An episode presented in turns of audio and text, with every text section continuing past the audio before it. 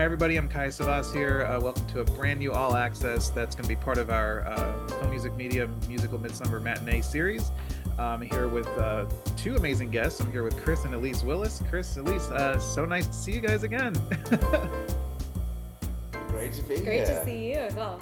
yeah, so it's it's been a while. So I, I would love to kind of start. Uh, you know, with uh, you work together, but you also uh, work separately. And I'm, I'm, I'm just maybe we'll start just getting to know each of you, and if maybe each of you can go take turns. Uh, I would love to know kind of your origin stories. What was kind of like the the point in your life where you really uh, found music? It kind of became more than just a hobby, and you decided, okay, this is going to be more than just a passion or interest. I'm going to turn this into a career. So I'm just curious, kind of, what were the points in your lives where that happened?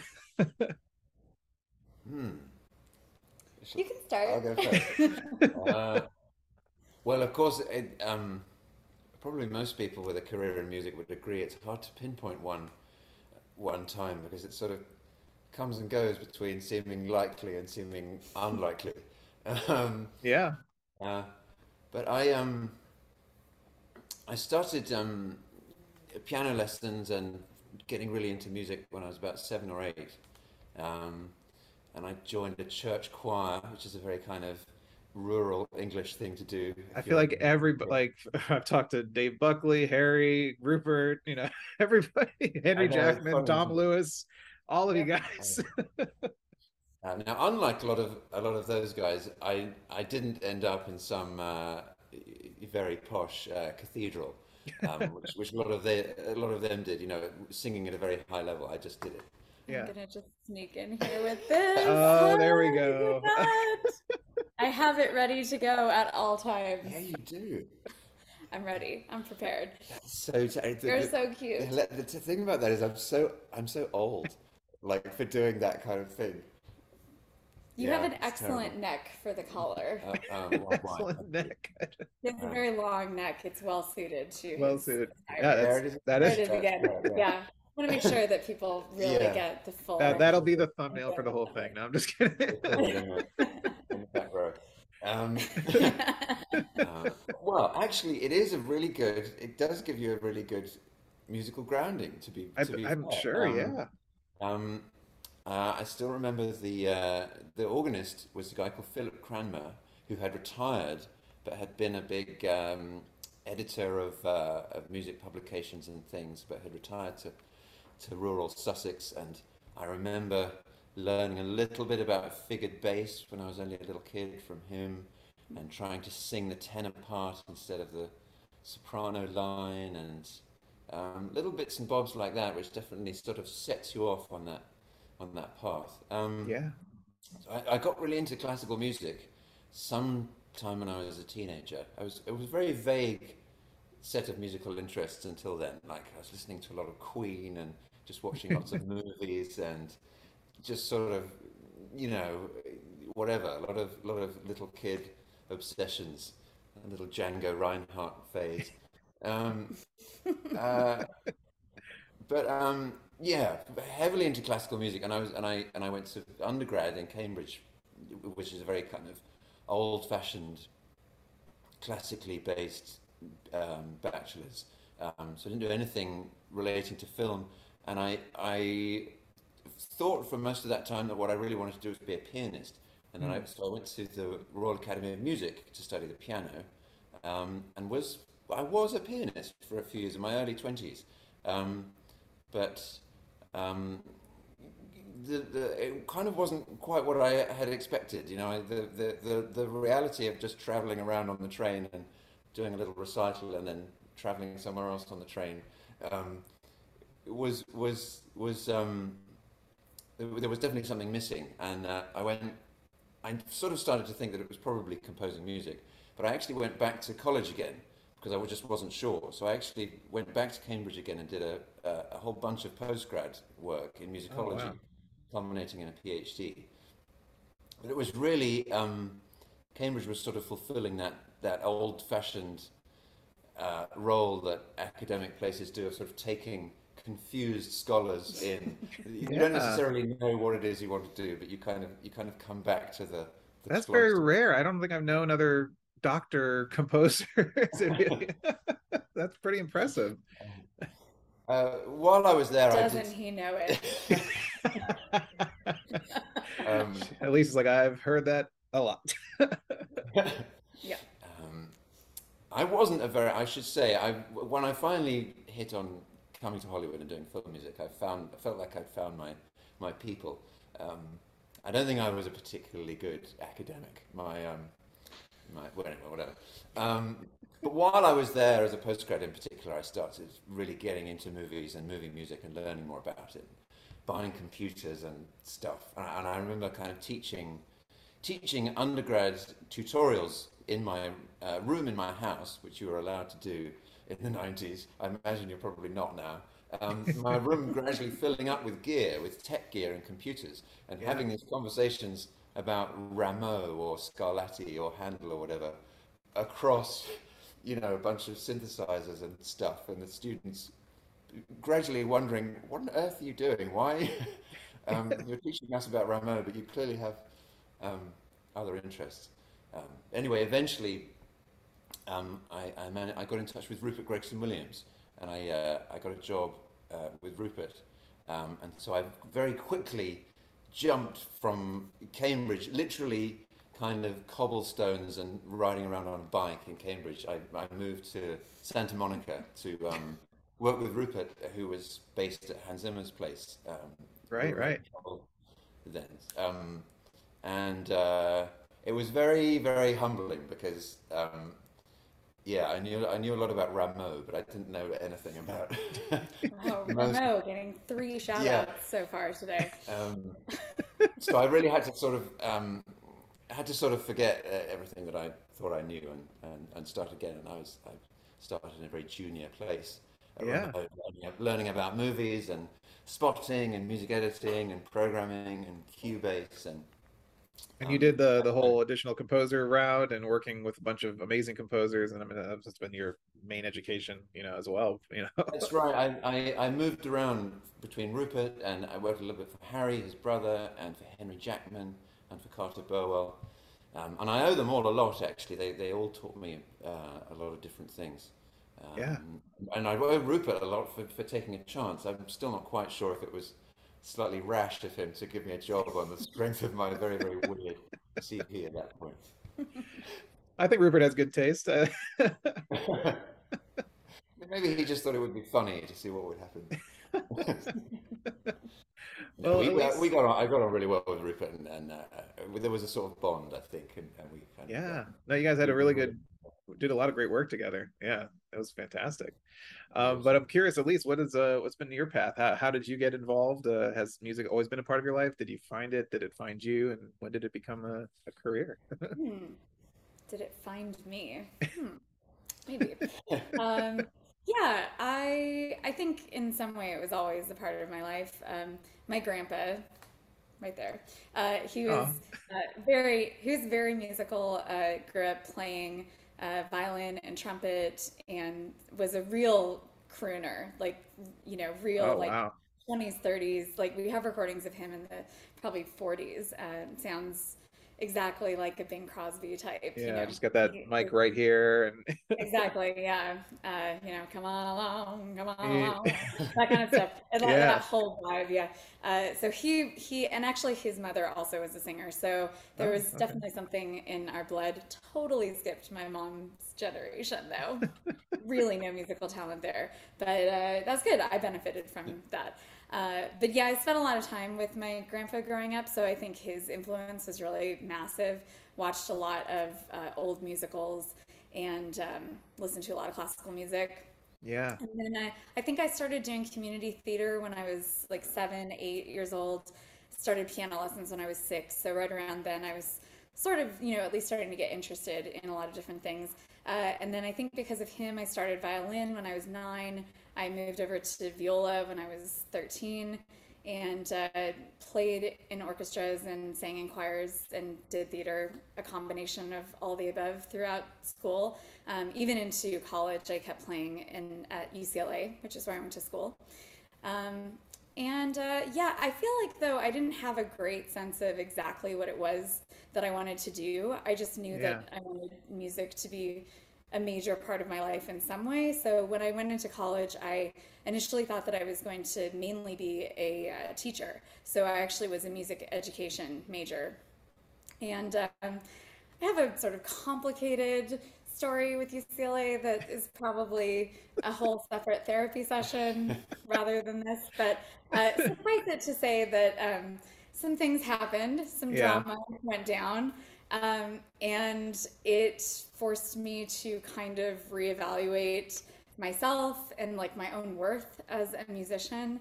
Um, I think a lot of people, and actually Chris too, like a lot of people have stories of professors and teachers kind of putting them down or, you know, saying you're not going to do much of anything, you're not going to have a career because Sure. this is like the one single path that I know to be successful and that we want our students to achieve so we can put it on a brochure and say, look at what we did. And uh, there's not a lot of like wiggle room or creative interpretation for what a successful career could look like. And so Yeah. when so when I was in college, I actually didn't even know that session singing was a career path that someone could take, which I think is amazing considering especially that we were a major school in Los Angeles, which Yeah. is kind of a recording capital of the world, especially for film and TV. so yeah, it was um, uh, really the master chorale, the LA master chorale, that kind of, you know, got me going in the right direction. I was incredibly lucky that I got into the group um, right at the end of college. So I went straight from college to singing in the master chorale. And that was really my only like foot in the professional door aside from you know my church singing job and Christmas Yeah. caroling. Actually, I shouldn't laugh too much about Christmas caroling because I've met some of the, the most amazing singers and singers that I still work with on sessions doing Christmas caroling. So you never really I know. I- yeah, I wouldn't. I couldn't. I mean, if you love singing that much to go singing door to door, you know, to strangers. I mean, you really must love singing to do it. Or you're really broke. One of the two. Uh, no, but it was it was really good experience early on, especially. Um, but yeah, Master Chorale, uh, I met a lot of people who were doing this kind of work or just doing like different kinds of work and being successful as singers in different ways than I was presented as an option, like a viable option at school. And so uh, once I kind of found out that this career existed, I was like, oh, you mean all these things that were sort of um, detractors or negatives when I was in school, like wanting to sing different styles and being versatile instead of just being an opera singer, or being like a good student and being an intelligent musician and being a good reader. Um, and so, you know, sight reading is not necessarily a skill that is dwelled upon in um, in yeah. You know educational settings. So um, all those things that i actually was good at were suddenly like oh these are actually the skills that you need to be a successful session singer or then eventually um, contracting with chris. Uh, a lot of the skills that i learned as uh, education specific education major were skills that i could then put into being a contractor. So um, yeah i just you know i I think I tried to keep my options kind of open and learn a variety of things and not be too stuck also just in the musical world, but trying to be a, a good, well rounded student. And I think that a lot Yeah. of those skills ended up paying off quite nicely for, for what I do. Absolutely. I mean, you're absolutely killing it. Like, I mean, you're you're you're on like the biggest movies coming out, and Chris is killing it, like doing all these amazing series, and you guys working together. Like, so yeah, uh, let's focus on the together part. How how did you two meet and uh start working together? I mean, I'm curious about that story. Uh, yeah, well, Well- um, uh, I'm, I'm sure that you'll guess this from looking at us, but we met in a gym. Met in a swishy Santa Monica gym. We're the two least likely people to meet in a gym. and probably the last place Yeah, that you want to on meet a guy. you know, Yeah. adjacent uh, uh, multi gyms. No, we weren't. Yeah, Uh, we were on treadmills next to each other, like, Yeah. hey, yeah. nice biceps. That is not what happened. Uh, she was working on the front desk, and I was sort of um, hauling myself in. It's actually just around the corner from remote control, and I, um, I if I didn't go to a gym, I was gonna just literally fall apart. Um, I spent so much time indoors, Yeah. on soundproofing and uh, and eating, not eating, and not getting any exercise. So, um, Yeah, so I, I literally just graduated from college, and uh, that was my part-time job when I wasn't doing music. Yeah. And he came in, and there was like an instant spark, and uh, I gave him a tour, and he asked what else I did, and I said that I was a musician, and he was like, "Oh, me too." And I was thinking like, okay, everyone in LA is like a musician or a Right. writer. Uh, but then he started talking about um, the music history stuff, like knowing music history professors at UCLA. And because he didn't tell me that he had his PhD from Cambridge. and maybe I had a sixth sense that it sounds really terrible when you tell anyone in LA that you're a musician. So I and I remembered some some of the faculty at UCLA from my bibliography. So I was like, oh, I think like Elizabeth Le Guin is there, right? And and then that was like a way to be not apparently not not a lunatic. yeah, it works. Yeah. But then I like I googled him after he left, and I was like, oh my god, he's like written music for all these huge films, and Oh my God, he's written additional music for two films. well, I wasn't in the industry at all at that point. It was kind Yeah. of a big deal. Um, but then literally he would come into the gym and we would talk about like fugue and counterpoint at the front desk, like really nerdy stuff. I started going to the gym a lot. I went a lot more than I expected to. And Rupert would be like, "How's Elise?" Yeah, everyone back at remote control would be like, oh, I, I'd be like, oh, I've just got back from the gym. Yeah, I just got to get to the gym again for another workout. You know, post lunch Yeah, push. You know. Um, Yeah. But then uh, the real answer to your question is that I was like literally moments away from asking him out this one day because we've been flirting for weeks and weeks. I was and being a bit English. I was sort yeah so slow, um, and I was like, it is so obvious that we're into each other. Uh, Yeah. And instead, he asked me if I would sing on some library tracks that he'd written. That's a- Um, That's a big, idea. big first move. Yeah. Yeah, Rupert was like, you should get get that girl Elise to sing on Hey, that. you wanna, you um, wanna, you wanna sing on Yeah. some library tracks? like, just throw her a few bucks. If she's terrible, then we'll replace her, and if she's not, then great, good job. This was in the era of those like those those Carmina Burana um, trailers that were all the Yeah, rage. the- the And big three ones, yeah. singers on my library tracks were Dom Lewis, Rupert Gregson Williams, and Elise then Marchand. Um, Yeah. uh, Ru- Rupert and Don came in and sang sang tenor. Um, well, kind of yelled tenor because everything I wrote was ridiculously high. And then Elise came in and sang uh, all of the female parts. I mean, I was basically auditioning to be his girlfriend, right? 'Cause if Yeah, I, that's exactly. If I'd been terrible, like this never would have worked. Right. Right. That was good upper half. I mean, but he, it was like a fast five eight, a fake Latin language. I was singing all of the soprano and alto parts, going up to like B's and C's. I mean, She was great. and sight reading also. um, so yeah, it was. You know, I had to prove myself, but I think I think I did okay. Oh, it was great. I mean, we're still together, so I guess I did all right. Um, it's still out there that track. Um, yeah. it is. That's It good. I is need- I'm gonna, I'm gonna, I'm gonna text We Dom and ask him if he remembers. That's We'll have to go amazing. That's find it. what an incredible, yeah, origin story. So, uh, I'm- I, I mean, I'm- my wife and I are completely different fields. She's in public health. You know, I work in animation Mm. and you know do stuff like this. So I'm curious, as you know, husband and wife and working in the same field. What did when did you take that?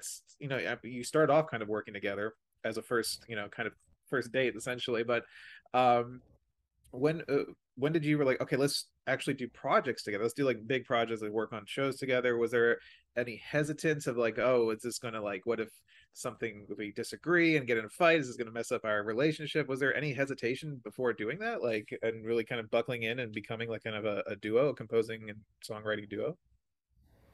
Well, the singing just, you singing on my things, that just carried on right from that that date. Very, Yeah. yeah, always, didn't it? And the Yeah. contracting, um, you started contracting. Yeah, well, well, I think yeah. well, so when Chris started doing the Mickey Mouse shorts, um, it became apparent very quickly that they were going to be needing a lot of random things or random Yeah. singers and, and very specialized uh, skills because they're set all over the world and you know it's unlike other shows where there wasn't just like one musical palette right every Right. three and a half minutes is a totally different thing Yeah. with totally different needs. And so um, I think one of the very first episodes that they did was this yodeling one.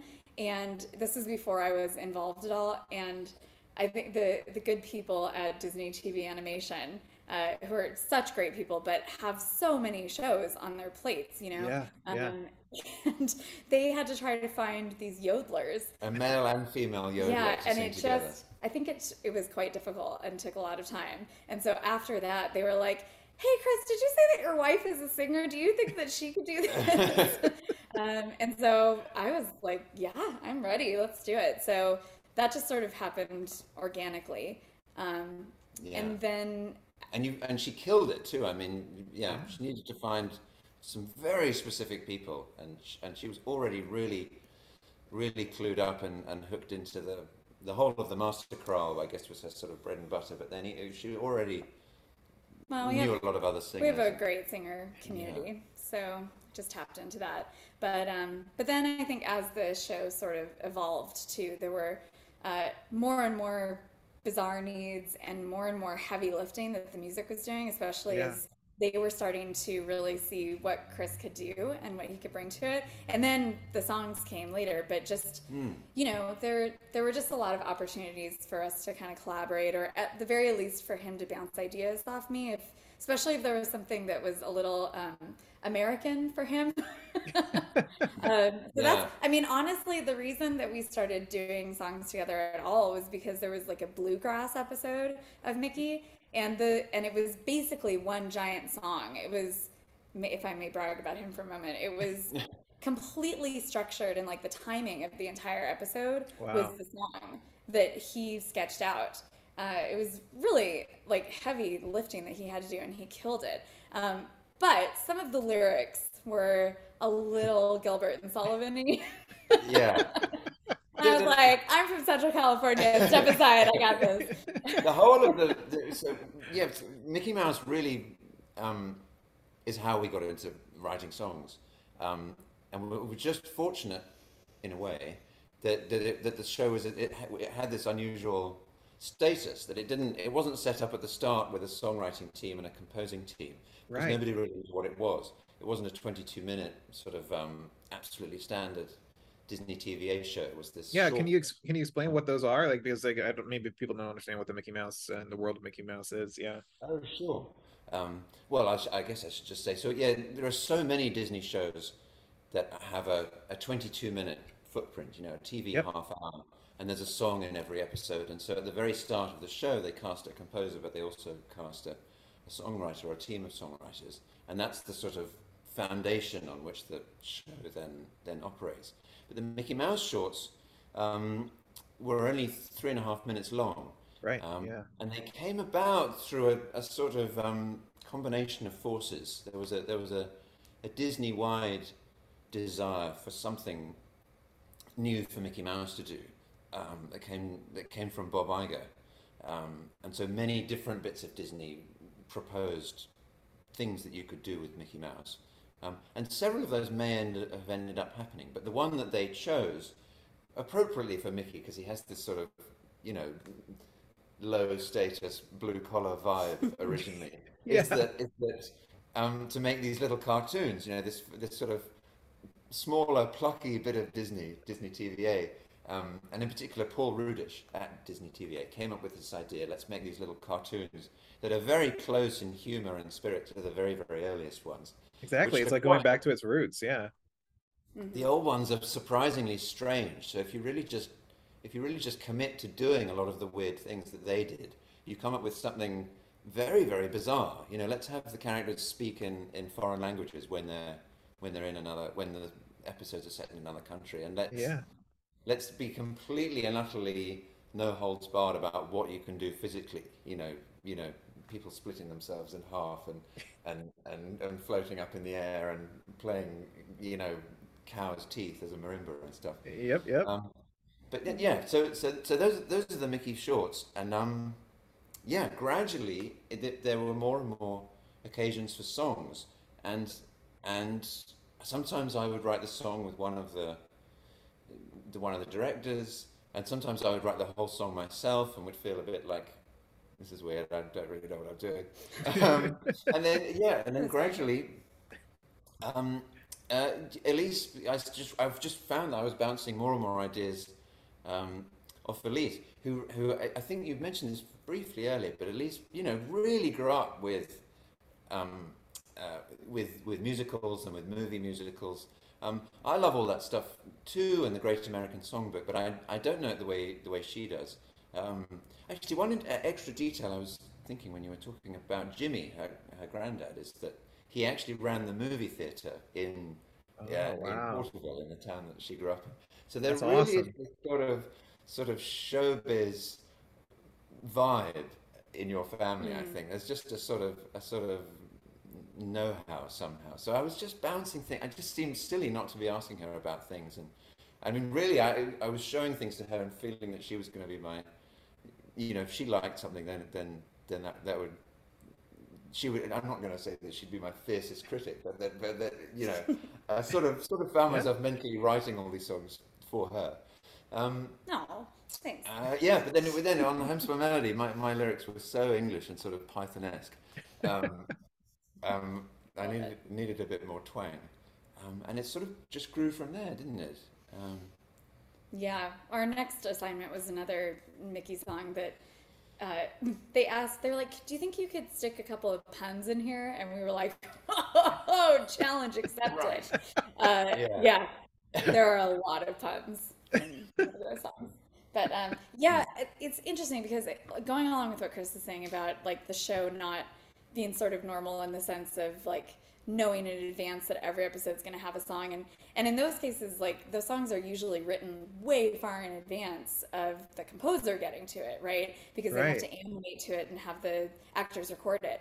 Um, a lot of times the stuff that we do uh, is I wouldn't say it's an afterthought necessarily, but it's not at the forefront of um, the like early creative discussions. And so, uh, so a lot of times we've gotten into situations where Chris is actually just spotting the episode to do the underscore, and there's like a minute and a half of silence, and we're like, "What's going here?" And they're like, "A song," and we're like who's writing the song? They're like, you are in the same amount of time as like scoring it, you know, just like Wow. it's so it's been a little Yeah. crazy. We've sort of dealt with like every possible scenario in which a song could appear. Because they've totally, they've. I think sometimes it hasn't been a song in their temp track until a late stage when someone said, "Hey, wouldn't it be hilarious if this was like a '90s Disney power ballad?" Um, and someone else says, "Oh yeah, that would be hilarious. Let's try it." And then they just, and then Yeah. that's only three days before the spot anyway. So they, they, they we then find out with almost no time um, to actually do it. Wow. So do you guys like even have like a if I were to ask like what is the process or the approach for Mickey Mouse, like is there one? Like do you have like a structured kind of like way of approaching an episode or a short, I mean? And when it comes to songwriting, do you already is there a process or is it just completely different depending what the episode is and what uh what the task at hand is or what the style is? There's characters. It doesn't just change every time. It changes, isn't it, from one to another? And it's sort yeah. of. Um, I I mean, would, I would say though, generally speaking, we sort of brainstorm about, you know, what it's going to be about, or if there are like some keywords, like try to get the title of the Mm, song, yeah. um, Yeah. or just or like a key emotion or something, and then generally speaking, because especially in these cases where it has to fit in with this thing that's already timed out, and we need to try to make it look like they animated to what we did as opposed Right. to the opposite way, then usually Chris is doing like the heavy lifting first on the music side, you know, figuring out um, the tempo, figuring out like, you know, we, we might like like th- this one duet thing that we did where Yeah. like Mickey and Minnie are ice skating, and so it like we needed to try to have it look like it was choreographed to the dance. Yeah. So like Wow. moments where like the scene changes or like comes to sort some sort of visual climax needed to coincide with the structure of the song. So Yeah. just just trying to say like okay, well at you know 34 seconds in this section, we have a change. So like that's where we need to go to the bridge and then like 12 seconds later is the chorus and you know so then Wow. he he kind of like puts that together i'm sort of brainstorming lyrical ideas but then usually he kind of structures it out first and then i slot in lyrics and then we'll kind of go back and forth until we get to a place that we're happy with. There'll be a lot of very weird, and embarrassing versions of it in the in the meantime, you know, because if I've got half an idea, an idea of how the title of the song might be in the chorus, but I don't know anything else, then I just have to sort of sing it to her with like that bit there, but everything else is just affirmative, affirmative. Yeah. Or even record versions of it where I go, and verse two goes here, and Elise is gonna write something. That has So what do you guys? Yeah. I mean, I work in animation as well. I work at Cartoon Network Studios, so I I I understand the process. We do 11 minute uh episodes. Uh, sometimes we'll do a 22 minute special uh, if it's like a half hour special, and we do long form as well. Where we're doing long form as well. But I'm curious, what so so they are you working off an animatic? Like, is uh, the characters just kind of doing the an idea of what they want, and you're just literally just trying to fill in the the structure is already there, and you're just kind of filling in with the music and the song. It's very, um, as Elise said, we've. We, I feel like at this point we've done every possible iteration. Um, Yeah. So if the character is going to be singing, then on screen, then they'll get in touch, you know, around the time that they have an animatic starting. Normally, they realise that there's going to be this song, Right. um, and before it gets too um, too far, they want me to, to to to start looking at it and and and see if we can come up with the song before they get any further. Mm. Um, but yeah, there have been times when they've realised the best thing to do would be to start talking about the song even before they animate anything. So where all they've all they've done is a sort of story outline. Um, but then yeah, if if the, in this in the case of this winter special with this big Disney duet that we're talking about, um, it's off-screen um, singers. So Mickey and Minnie are ice skating, and it's just being sung like a like a montage. So in that case, yeah, they they they they let us know very very late on. It was it was Everything was final. completely locked. Yeah, Wow. so we just had to had to fit in with it. Yeah. That's Yeah, that's so- amazing. So for Homespun, um, the the one with the pig, um, which I'm I'm the little pig, by the way. I I did the scratch track for that, and they were I'm like, the pig. "You sound like a pig." Yeah, I'm I am the pig. Yeah. I'm the pig. um, yeah, so I, I that, that was a nice little uh, gig that I got out of that. Um, but with that one, yeah, there was a story outline, but they hadn't actually sketched anything yet. And so, like I was saying, Chris sort of was responsible for the entire pacing of the episode because he wrote the song Yeah. before any anim animatic or anything existed. Um, What they said actually was was okay. There's a, a bunch of song at the start and a bunch of song at the end, and then in the middle there won't be. There'll be this this montage. We're pretty sure about that. So try and see if you can get each of those bits to be about a minute or a bit more, and then and then we'll have the bit in the middle. You know, that's three minutes, and and I- so I was allowed to overshoot slightly, which I did, and then Yeah. that's that's what we ended up with. Yeah. But yeah, as, as Elise was saying, once you've got those two musical bits, you've you've you've locked in the shape of the entire episode. So yeah. um, credit to them for fitting in with what I did as well. Well, and then I was going to say I'm Carried Away, which is the one with all the puns, that was an animatic, and they'd already Yeah. sketched out all of the moments that they wanted to hit, and so, um, so all the puns and stuff in the song were also like done to what was happening in the animatic. They which had a, they had a scratch song and they had Yeah. Minnie, Minnie just you know lip flapping, but it I was- yeah. think, I think, if I may say so, if you were to watch that, you would think that they sketched to what we wrote. I Totally. think, I, I think we did a good job of making it seem like it was the other way around. That's mostly talking about Nah, the puns. nah. Oh, absolutely. Uh, Yeah. Teamwork, hunting teamwork. Hunting Uh, teamwork. Yeah, yeah. So it just it really uh, depends. There was another song um, in what was that? Once Upon an Apple, which is one of the Wonderful World episodes, which is uh, seven minute shorts, but same kind of Right. general vibe of the short shorts. Um, where again it was like uh, Mickey was on screen, but he wasn't actually singing, so the song came to us fully animated, um, and we and we wrote and recorded. This was this is insane. It was just so much work, but we ended up recording the vocals, Mickey singing, on the morning of January sixth. And the song is like, Wow. you know, this happy go lucky. The words are literally like, what if the world just helped each other? We'd be sharing our hearts with one another. And we were all like, this is the best day ever. And I texted And, my um, and Chris D, the voice of Yeah. Mickey, was was absolutely killing it. He did some ad libs at yeah. the end that had us all on cloud nine by the end of the session. yeah. So we're I texted my family and I was like, we just had the best recording session with Mickey, and they were like, um, Uh, turn on. the check news." check the news. So that was a weird Yeah, day. it was a very weird day. Um, but yeah, anyway, we sort of have done everything, but I, I think, I don't know, I, I think the main challenge with us, like working together, is just being comfortable, being vulnerable with each Yeah. other, and like showing, you know, like Chris was saying, like sending me stuff when it's not formed yet. That took a lot of work and prodding, you know. And, Yeah. like, I really, I really can't help. I can't get in there and help you if you don't like send me stuff or share where you're at. Like, I don't care if it's done. Like, it's fine. I just need something to work off of. yeah. And Yeah. he's very much like, I don't want to show you anything until it's ready. So, Totally, yeah, because I'm used yeah. to I'm used to doing that, and what I was finding is that is that in general I think I'm quite a nice person, but I'm quite I'm very I'm sort of savagely hard on myself. Sort of Sure. you know, I'll do a thing and sort of decide that it's absolutely terrible. I mean, I'm not I don't need to say out loud, but that's what I'm thinking, and I may even change my mind later. But those those those waves of sort of criticism you have to decide how- if you're working completely in tandem with someone. You have to decide: do I just start saying all that stuff? It might not even be right. Yeah. Or do I, Yeah. or do I not say it, and then I don't quite know how we're going to communicate with each other? So, uh, yeah, it would be wrong to pretend it was like, you know, easy peasy. It's it's um, Yeah.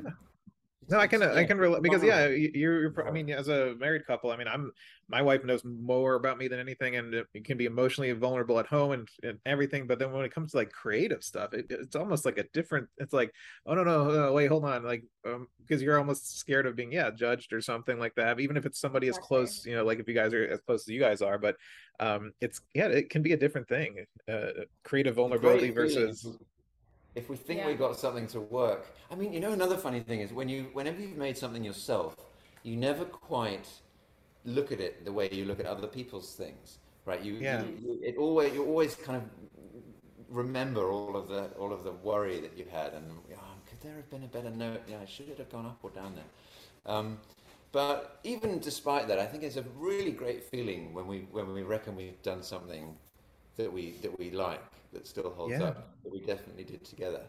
Absolutely. And Schmick, I mean, and uh, uh, Mickey, the Mickey Mouse shorts are amazing. I mean, you do so much work, both of you, on them, and it's just like they they're just awesome because they feel like classic Mickey, and they just you know bringing them to a new generation. And uh, and you know, I grew up watching Silly Symphony and Looney Tunes and stuff like that, where I think you know the the you know current slate of uh, animation is maybe not so music centered and not structured around music in certain ways, and and I think it's fantastic because you know I grew up on Fantasia and stuff like where it's just like visuals and music and zany things and you know it's it's great. And I, I want to take this opportunity to move it over to Schmigadoon because that is another just incredible uh accomplishment from both of you and the, I mean you got to work on this amazing show.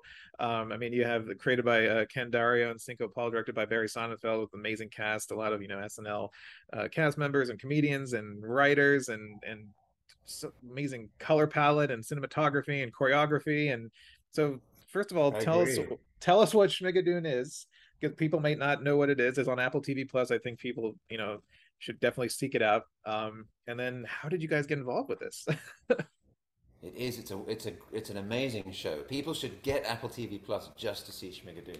yes Also, like Severance. And, Severance is gr- pretty great too Yeah. actually yeah. and tell, there's a lot of good stuff just get Apple TV Plus Yeah. yeah. Um, uh, well, the premise of the show is that there's a um, Keegan Michael Key and Cecily Strong. Uh, it's it's the real world. It's now.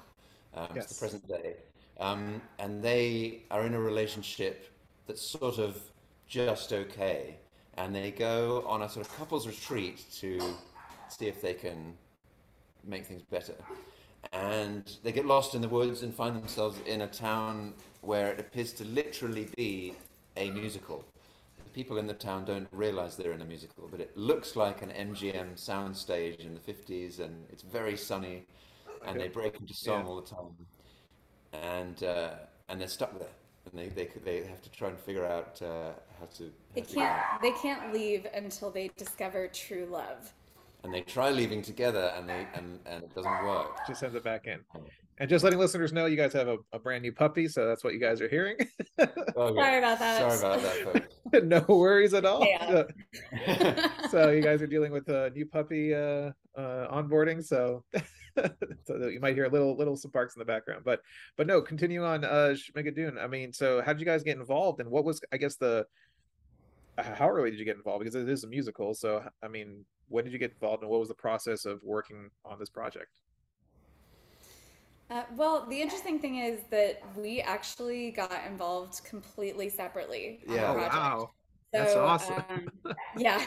So uh, that's let me just say that is De Niro. His name De is De Niro. Niro because he has like standoffs with his own reflection uh, in the window. Also in the water bowl, he like will slap at the Yeah. water bowl because he sees himself.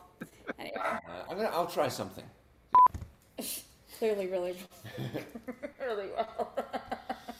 Uh, Um, well, let's just try Let's- that, Yeah. we? We'll ro- we'll roll with it. Oh no, boys. Okay. so yes, uh, Sh- uh, Schmigadoon. Uh, I mean, you worked with this amazing cast and crew, uh, and, and you're talking about. Did you guys get home like, hey, I got a new gig? It's like, yeah, me too. Wait. the two most uncool people in LA because they were looking for people who are really into the 1950s. yeah, totally. Um, yeah, so I was brought on by Jasper Randall, who's a contract vocal contractor extraordinaire. Um, works a lot with uh, Peter Rotter, and um, he had been contacted to help them put together demos for the show. Um, obviously, they had all this amazing uh, talent, you know, uh, Yeah. real like stage talent who was going to be in the show. Um, so they didn't need us necessarily to do the voices for the actors, but they needed to make sure that the songs were working and you know finish figuring out timing and uh, and also just have like the ensemble vocals represented until they could figure out exactly what they were going to do with those. And so uh, so four of us uh, just tracked up all of the the ensemble vocals and some of the uh, lead vocals as well, most of which were replaced. But um, I got weirdly lucky in that I sang a sort of step out solo for someone who was not a lead character. And so my vocals actually stayed in the final. Oh, so, um, so if you have seen the show, if you've seen uh, the third episode, Cross That Bridge, where uh, Keegan Michael Key tries to get out of Schmigadoon with every available woman in the city, which is such a like male way of trying to get out of the problem. Um, uh, he's like rounds up all the women and is like, one of you is going to be my ticket out of here. Um, so there's so and of course, that totally works. yeah, to- totally works. Yeah. The end. Um, yeah, so there's the song is sort of based on a couple of different songs, as a lot of the songs in Schmigadoon are. Uh, this one has a uh, a strong reference point in um, Brotherhood of Man uh, from How to Succeed in Business Without Really Trying, where it's all the you know the guys in the office, and then the secretary comes in, this sort of like middle aged secretary who's like kind of operatic, but like like not great opera singer, you know, Right. that kind of like wobbly thing. yeah. yeah. Um, and Kind of gets on a desk in the movie. yeah, like, she like up yeah high. she's a, has her moment on a desk. so there's there's a townsperson who kind of has that vibe going, and uh, and so that's my voice coming out of someone else's face, which is always a weird thing. But, yeah. um, yeah but uh, yeah so i got really lucky that that stayed in there but it was so much fun to hear and learn all of the songs you know before anyone even knew that this was a thing and Yeah. being such a huge musical nerd and fan um, seeing all of the you know the connections to songs from shows from the 40s 50s um, you know it was very exciting and i just knew that once musical fans got a taste of this they were going to be completely hooked um, but then, yeah, so that was probably, I think that was like late August, early September Right. 2020. And then probably it was either November or December that year, so a, a few months later, um, Chris got a call that uh, they wanted him to interview for it. and they did not know that we were married. wow. yeah. yeah. Yeah. So I had to confess to Cinco that I had already heard all the songs, which he looked absolutely horror struck by it. And I had to quickly explain. Oh, God, we have a leak. Yeah. We couldn't not listen to them together because they were so good. And it was also Yeah. intriguing. Like, who, who did this? This is Yeah. so funny. It's so funny and so well, and it and uh, but the songs don't feel like parody songs. They feel like Right. they're, they're real songs that that have this comedic wink, wink, nudge, nudge connection to things. So the, the whole thing was just so intriguing, and we couldn't not listen to it all through and discuss it. Um, uh, but yeah, so so um, so yeah, we, we, we were hired uh, completely independently of each other. So, Chris, when you came up I just on have to board, say oh, sorry, there's go a- ahead. I was just saying, there's a funny thing that happened right around the time that he got hired for this or was about to start working on it, where he was like, "Oh, you know, I've never like properly seen a lot of these old musicals, and I, you know, I, I it would be really helpful to watch them and listen Yeah. specifically to what the underscore is doing." Uh, and I was like, "Well, you don't have to twist my arm. Like, let's watch all the musicals." Um, but then at the same time, I was asked to do a Star Wars podcast where we were talking about like the use of choral music in Star Wars because I'd been involved in the last two Star Wars films. Yeah. And um, I had never seen the prequels, which is specifically what we were talking about. So I had to binge all the Star Wars movies, and Chris had to binge musical theater. So we were like completely swapped from what we would normally do. So utterly bizarre. I was binging her childhood, and she was binging my childhood. Yeah. childhood. Completely and utterly strange. Well, uh, Chris, what, out of all the musicals you watched, what was one that stood out? What was one of your favorites? I know what you're gonna say. Um, oh, it has to be the Music Man. Yeah. I hadn't, Oh, yeah. I hadn't seen the music. I did. I, the Music Man. I don't think is as much of a staple in the UK as it is in the States. Yeah, So I I think had- so.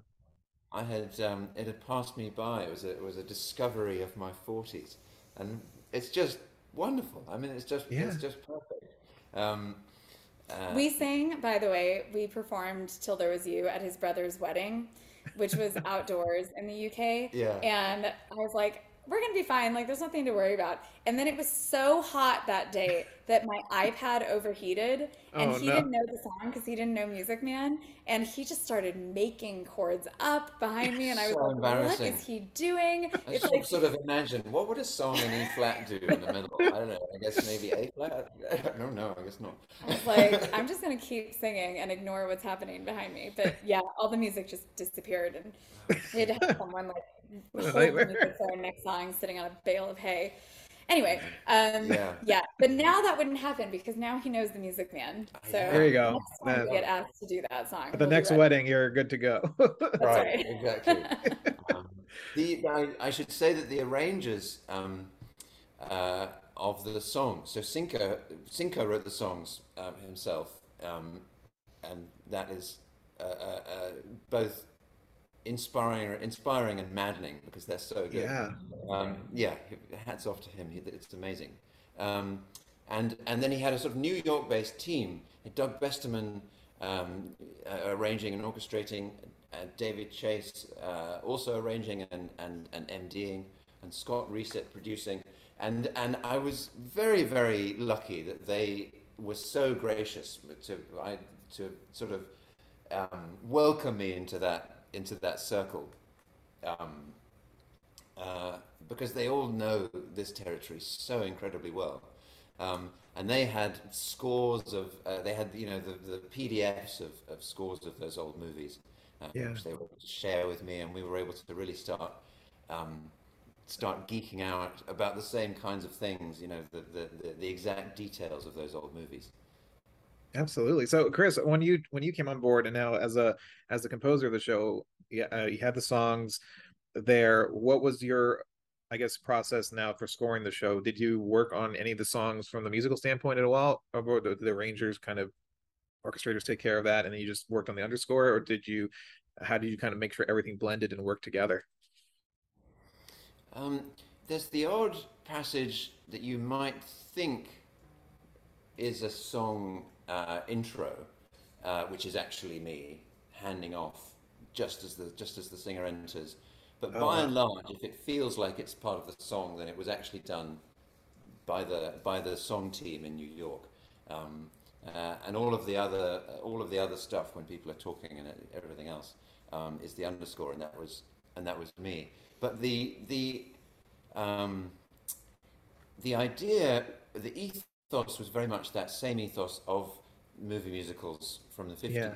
which is that the thematic material comes from the songs. Um, and so a particular character might be just associated with their song, and that's and that's that, then becomes also their, their Right. orchestral theme. Um, and so it required me to get to know the songs really, really well. Um, which is, and what's interesting is I'm, I'll have to do that again for season two. Um, it's not like everyone has their set theme from season one that I'm going to reuse. We're gonna we're gonna really just start completely again. So I had to really get to know the songs so that they felt very familiar. Um, I could sort of noodle them, you know, without without too much effort. Yeah. Um, and and and Cinco and I were both on a bit of a voyage of discovery about what exactly we were going to do. Um, but I was realizing as Elise and I were watching all the, those old movies how intricate they really are. They're more intricate and more um, single-minded in their use of the songs than I had realized. You know, if in a movie like Oklahoma, there's there probably isn't a single phrase of the whole of the underscore that doesn't relate in any way to any of the songs. It's it's always it's always got some connection, and Yeah. often it's it's it's reaching to for, for different songs at different times, even to the point where you have multiple songs, two songs on top of each other or overlapping. Um, there's definitely a moment of, of me realizing they did that and being like, oh god, this is this is exactly what Cinco was going to want, and sure enough, he did. So, sitting there thinking about thinking about the contrapuntal combinations of the different uh, song melodies. And Yeah. of course, He loves it. That's Finally. exactly what he likes doing. But that's yeah, that's the Finally, chess. That's that's the puzzle, the challenge. He's like Yeah. pretending to complain about it, but really he's like, finally I get to do this. Be a huge nerd. Yeah. Well, that's incredible. Congratulations to both of you. Such an amazing job, and uh, I really hope more people find Schmigadoon. It's it's just a wonderful, a wonderful, great show. And then yeah, definitely check it out on Apple TV Plus. And um, so before we uh wrap up, I would love to um uh ask both of you kind of if you look back at kind of the all the work you've done together, is there a, a, a moment like a song that you both worked on or a piece of music that that really stands out that you both kind of look back on fondly like oh this is like this is just a great representation of the work that we can do together Oh gosh. Hmm. Well, Well, yeah, I might. I mean, I feel very fondly about everything that we've done. Um, the song that we did for the for the ride, because there's a Mickey and Minnie ride at Disney World that's also being built at Disneyland right now. oh Um, nice That's really that's exciting because that's a whole other like subset of Disney fans. Um, Yeah. And like not even you know the the shorts I think appeal to a lot of people, but you kind of have to go looking for them. You know, Right. They're not they're not like it's not like the Mandalorian, right? Like you you need to want to see them. Right. Um, but if you go to Disneyland or you go to Disney World, you're just going to be plopped in front of this ride and be like, okay, yeah, let's do this. And then you hear the song and and all of Chris's amazing underscore and you know birds and mermaids that are voiced by me, which is a very bizarre experience riding through a ride, and you're like, there's my voice, there's my voice, there's my voice. It's very it's so weird for us. It, it makes us feel like the whole ride is just this sort of homemade. Or we just did Like a it in pretend- our home studio. Yeah, you know, you know, during COVID there were those people posting videos of like doing Pirates of the Caribbean at home. You know, Yeah. like a kid around the house on a sled. That's sort of how we feel when we go on uh, Mickey and Minnie's Runaway Railway because it all just feels sonically feels like yeah. this homemade thing. But um, but yeah, like talking to people who don't know anything about the shorts, and then you say, "Oh, we did this, you know, the ride," and they're like, "Oh, I love that song. That song's so great." And you're like, "Oh my God, they actually know it." Like people, I mean, it's you know, it's not on the same level as Small World and Pirates and you know all Right. of but um, it's still part of that family and part of that tradition now. So just give it time it needs time it needs time and it will be exactly, yeah, it'll get there. People have started sending us pictures of, you know, you can get a phone case that's got that says "Nothing can stop us now" on it, or a, or a T-shirt, or a sweatshirt, or a hat with mouse ears that have the lyrics on. Um, Yeah. definitely all kind of gives us a kick. I was going to say though, the other one that stands out is that "Carried Away" song I mentioned. That's the one with all the pens, But it was Right. like the last um, sort of regular episode of the short Mickey shorts, the three and a half minute ones, and it was one of the last things that Russi Taylor recorded before she passed away. And she Oh, was the voice of Minnie, I think, for something like 32 or 33 years. Wow. And uh, it's she's basically singing a love song to Mickey. And in real life, she was married to the man who voiced Mickey Oh, for wow. how long did he voice? Like 15 or Oh, 20 years, something yeah, like that. long time. Uh, so you know, and and he played ukulele, so they used to like perform together. She in the episode is is singing and playing ukulele, Oh. so it was very much like a love letter to their Yeah. relationship too. That's and so then- sweet. It's so sweet, and so for that to be one of the last things she did uh, while she was with us is really really special. And you know, getting Yeah. to be getting writing the song, but also being in the studio and recording it with her, and it just yeah, it's a really special memory. Yeah, Yeah. I'm, I'm, I feel very fond of that one too, for, Yeah. for the same reasons. And it, yeah, I've, it did all seem to come together. I think the one. I think the episode was released like the week that she passed away, and it was Oh, wow. completely coincidental um, that that's how it happened. So it just all felt very serendipitous, and we're really lucky to get to work on that. Well, there's Yeah. an extra wrinkle, isn't there? I think there'd been some idea from uh, from higher up at TVA that maybe they could they could do an episode that was um, that felt like it was wrapping up the shorts that would involve them going all the way around the world. Um, and the, then the main team didn't really want to do it, or you know, they thought maybe they, if they did it, they would only do it in a bizarre way. And actually, that that is what happens. Um, due to various extremely strange cartoon forces, they do end up going all the way around the world. Um, uh, so it's it's um, But it like wrapped it up in a way that no one could have anticipated wrapping it. Right. yeah, yeah, it wraps Yeah. it up, but, but it's bizarre uh, and it involves piranhas, which also seems very. I'm trying to be like sentimental, and you're like, let's bring piranhas in. No, what I mean is, what I mean is, it would be like inauthentic. If anyone sees the short, it would be like inauthentic for it to suddenly get all kind of sweet. That's true. It's like- Absolutely. So, uh, before we, we sign off for the, for the evening, is there uh, anything that you can talk about that's coming up? I know you- you're super busy, both of you, but I know we have to respect NDAs and everything. Was there anything they can share that we can look forward to? Um, whether it's whether it's both I of you guys like together or separately? Yeah. Uh, I'm about to start on Schmigadoon season two, and I haven't Okay. seen anything yet. But each time I tell people that on Zoom calls, they all kind of laugh because they say that it's so amazing and so crazy, so insane that, that I that, that I yeah they're, they're looking forward to me seeing it. Um, uh, yeah, it's I don't know if I can talk about anything. Yeah, let's I've keep. done. Yeah, I know. Let's keep everybody. she's got s- some- Yeah, she's got I'll, some. She's got some great stuff going. I'll on. just say that I'm feeling very fortunate because I've um, I've been given more opportunities to um, contract choirs, and just so thankful and Yeah. super grateful that you know post pandemic or whatever whatever we're calling it now, Right. um, that we're able to get back into the studio and record together again. Um, so yeah, I'm very fortunate that I've been given some really fantastic opportunities and also starting to conduct a little bit in sessions, which is really exciting. And so uh, I wish I could tell you exactly what I've been doing. It's uh, I will just say it's um, It's pretty great. it's really well. I think I think it's going to be an amazing series. Uh, I think people are really going to like it. The music is fantastic. The footage I've seen looks amazing. Um, I don't think I can say anything more than that, but um, there's Yeah. you know there's really exciting things happening right now musically. Um, That's awesome. I've Well, we're- we're all- to sing on a lot of great music recently. So, like, rock on. We're just Yeah. so happy to be back. Absolutely. And we're all looking forward to it. You guys are doing such amazing work, but together as, you know, husband and wife and separately in your own amazing careers. And and I want to thank you so much for for taking the time to to chat tonight and uh, give us all that insight. I mean, it's so fascinating, especially with the shorts and and Schmigadoon. That's I mean, incredible stuff. And uh, I also just want to give a quick shout out to Impact 24 PR for helping us, you know, put this together for our series. And we can go to you can go to filmmusicmedia.com to check out the rest of our videos in, in our series. And yeah, thank you so much, guys. It was such a pleasure. Oh, thank you so much. It's great to see you. Oh, thanks, thanks so much. see the, uh, the Yeah. founder. We gotta we, we need a cameo. We have to see who who's been Yeah. Here they are.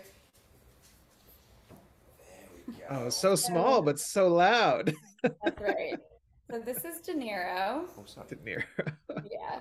And this is Paddington. Yeah, this is. Oh, the it's- Perfect name. Yeah. Um, yeah, Nero, we don't know what you are.